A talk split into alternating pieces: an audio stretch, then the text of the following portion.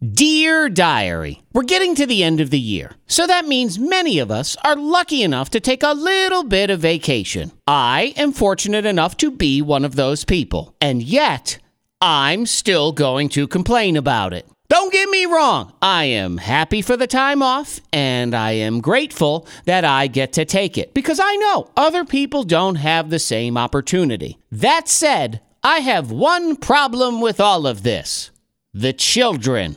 Because they're there.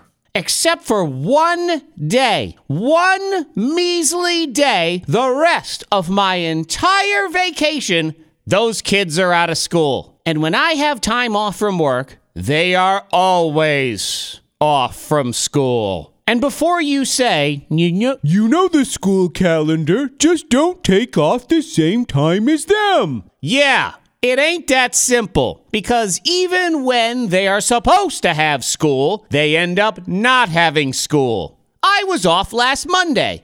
And what did we get? 15 and a half inches of snow. That's what. Last winter, I took a week off in March. The kids had four snow days and one delayed day that week. And this happens every time. Look, I like these kids. I mean, I love these kids. But daddy also needs some me time. Because when I don't get me time, I am not fun daddy. The biggest problem here is because of my job, I can only take time off in the summer or the winter. I won't bore you with the details, that's just the way it is. So, the summer, of course, that's a lost cause because they got nowhere else to be. And in the winter, well, we only really go to school around here for about 27% of the winter. So, it's really hard to try to plan your days off around the weather. And let's be honest, sometimes the weather doesn't even matter around here. Oh, it might be cold in the morning? Okay, no school. Ugh, is it too much for a father to ask to have his children disappear every now and then? And I mean, I want them to come back, just disappear at school every now and then. Moving on, diary. Since we're on the topic of kids, let me just present something to you because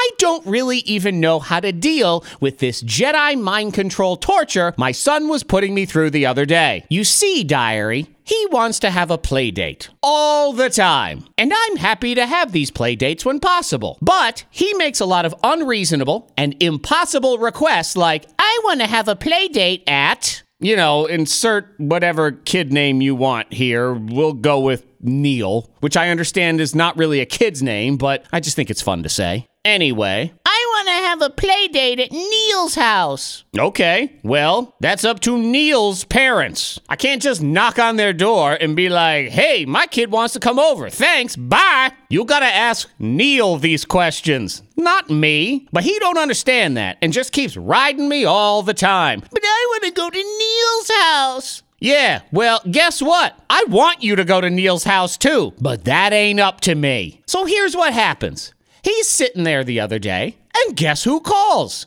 Neil's mom. And she wants him to come over. Hey, guess what, buddy? Neil wants you to come over for a play date. What do you say? And you know what he says? Hmm. Let me think about it. Okay, now you're just screwing with me. I don't even think he likes these kids. He just wants to mess with my mind. That's all I got. No other explanations or observations, just mental torture. Till next time, diary, I say goodbye.